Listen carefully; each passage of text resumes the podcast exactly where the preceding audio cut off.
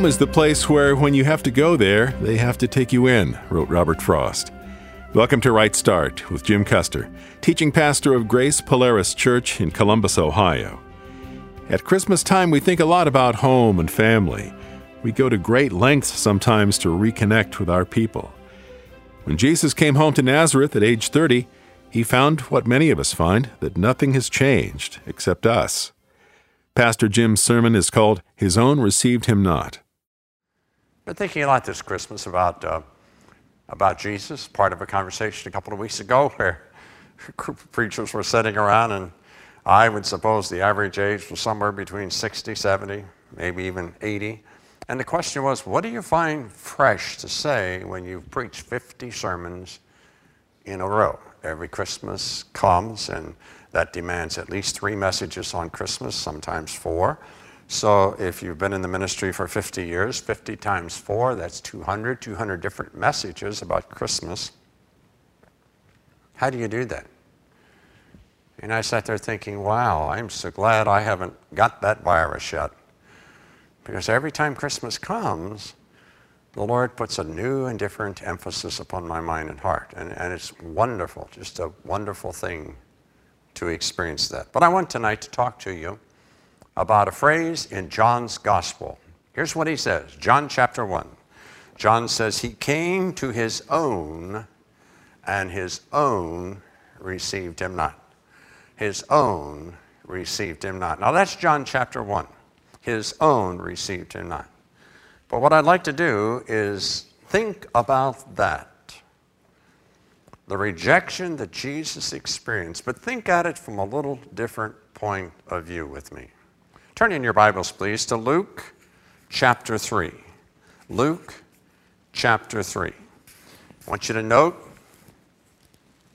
at verse 23, Luke tells us that Jesus began Jesus began his ministry when he was about 30 years old.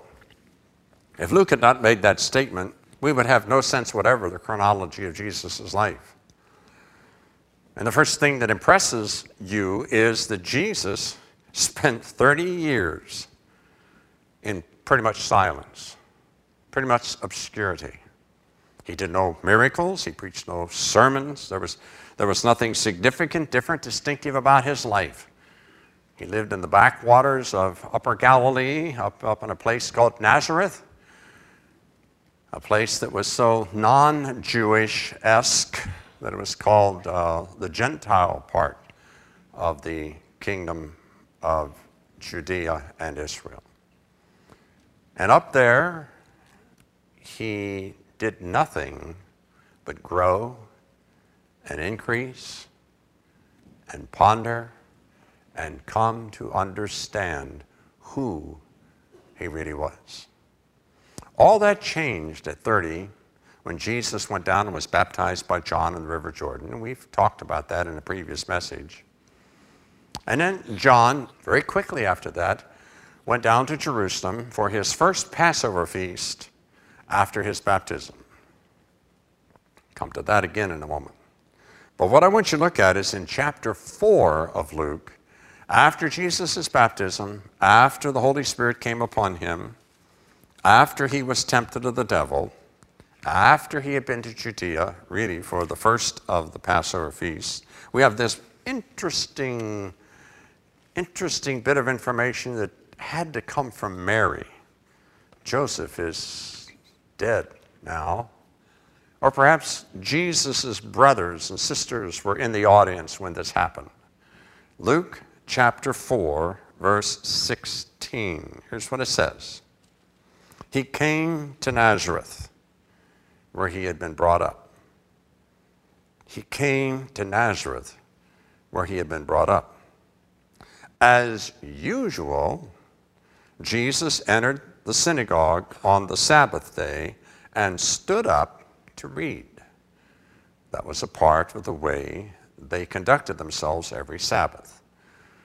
The synagogue was a place where the scriptures were honored and Scripture was read every Sabbath evening, and then that passage would be discussed by the rabbi, the teacher, the one who was in charge, and by the leading men of the synagogue. They were all free to participate in something of a, not a free for all, but a, an interactive home Bible study esque kind of experience. And everyone was free to discuss that portion of the law or the scriptures that were read on that Sabbath evening. Sabbath began at sundown on Friday.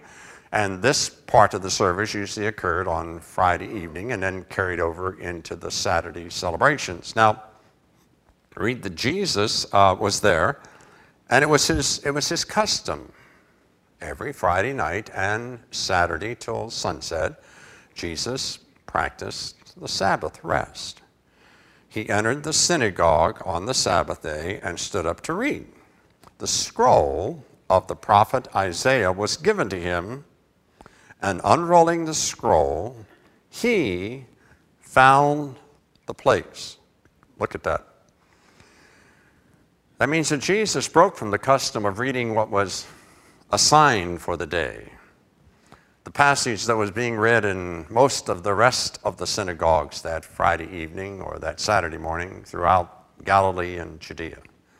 Jesus took the scroll and searched for a passage that was on his mind. He selected the passage that day. And that may be one of the reasons why there was such a tremendous stir that was caused by this experience. He found the place in Isaiah where it is written, quote, The Spirit of the Lord is on me, because he has anointed me to preach good news to the poor. He has sent me to proclaim freedom to the captives and recovery of sight to the blind. He has sent me to set free the oppressed. He has sent me to proclaim the year of the Lord's favor. He stopped reading. We read, verse 20, rolled up the scroll, gave it back to the attendant, sat down. The eyes of everyone in the synagogue were fixed on him. He began by saying to them, Today, as you listen, this scripture has been fulfilled. Now, let that settle in. Hometown boy comes back. He's been living there for 30 years. He takes his role as a member of the male community in the synagogue. He goes to the place where the reading took place. When they hand him the scroll, he finds exactly the passage he wants and then announces this that I've read, this prophecy, this that I've just read, this scripture has been fulfilled. It's now history. They were all speaking well of him and were amazed by the gracious words that came from his mouth.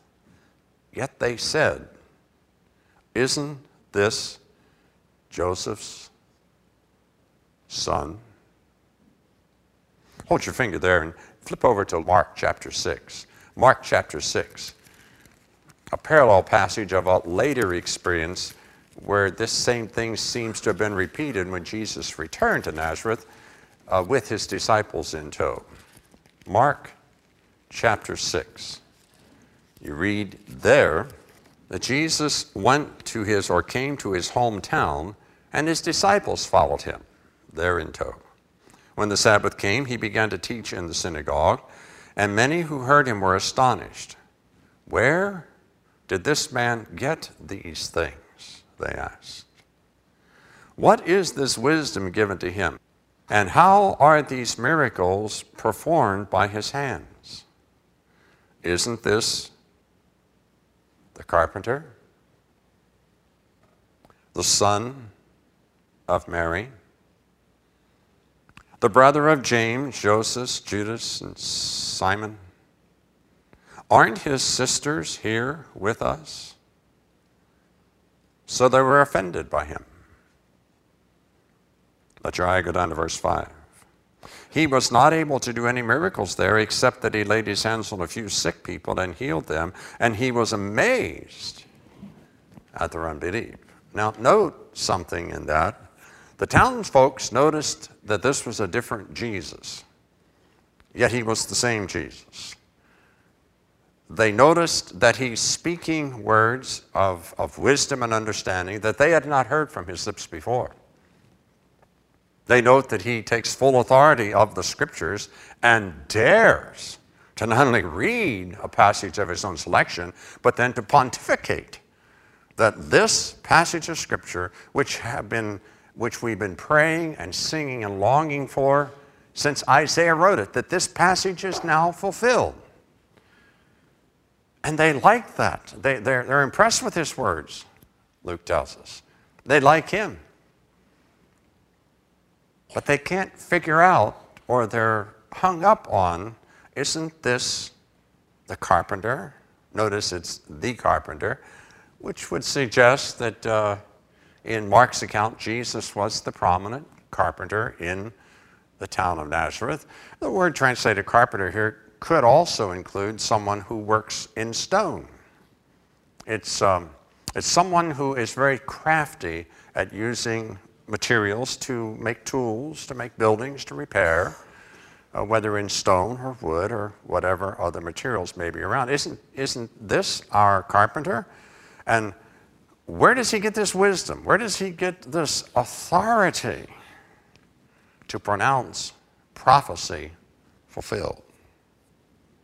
Now, in Luke's account, Jesus responds in verse 23 to their enigma. No doubt, he says to them, you will quote this proverb to me Doctor, heal yourself. All that we've heard that took place in Capernaum, do here in your hometown also. Jesus, we want a miracle. We, we want you to come to us with more than just words. We, we want to see some action. We're your hometown folks. We're your relatives. We're your neighbors. We're your clients. We're your customers. We know who you are. We know your family. We've known them well. You are part of our community. A, what happened to you that you speak this way? B,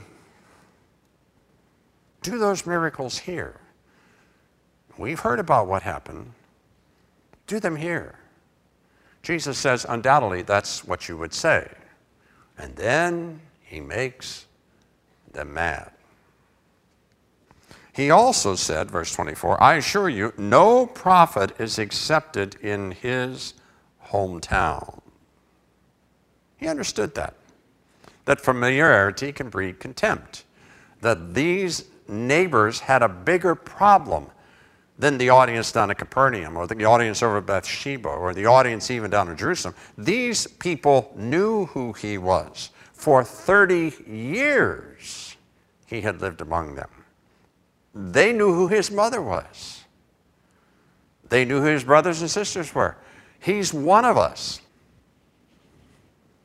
I assure you, no prophet is accepted in his hometown.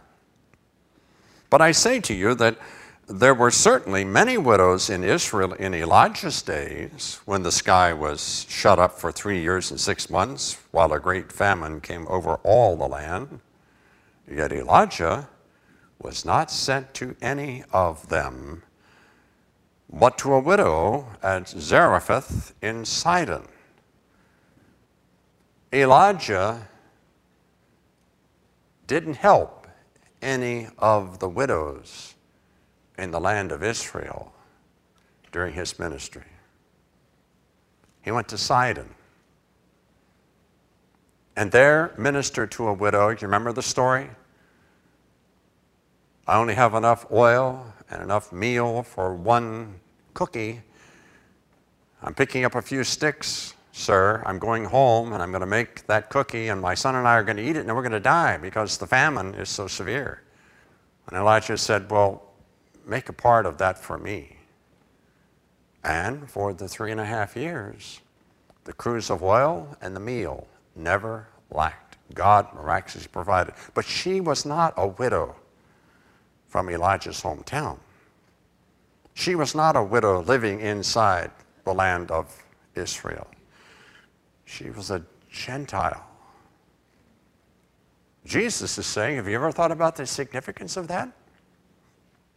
That when you reject the prophet just because you're familiar with him, you put yourself in the same place that the people did during the days of the acknowledged prophetic powers of Elijah. Oh, and he said, Let me give you another illustration. he says, In the prophet Elisha's time, there were many in Israel who had serious skin diseases, yet not of them, not one of them was healed. Only Naaman, the Syrian. I can hear somebody in the back of the synagogue scratching their head and saying, Jesus, is this supposed to help? What's the point? What, what are you saying? Well, what Jesus is saying is that Elijah and Elisha faced the same problem Jesus did. That in the days of their prophetic ministry, the people who should have acknowledged them as prophet and welcomed them and benefited from their prophetic ministry didn't believe wouldn't believe. And so God sent them or sent their ministry, the benefits of their ministry to Gentiles. First a Gentile widow, and then a hated Syrian. A hated Syrian, Naaman. And he got the benefit of being healed from leprosy. When they heard this, verse 28, everyone in the synagogue was enraged. They got up, drove him out of the town, brought him to the edge of the hill their town was built upon, intending to hurl him over the cliff. But he passed right through the crowd and went on his way. Now, the reason to bring the story up here tonight is that after 30 years of silence,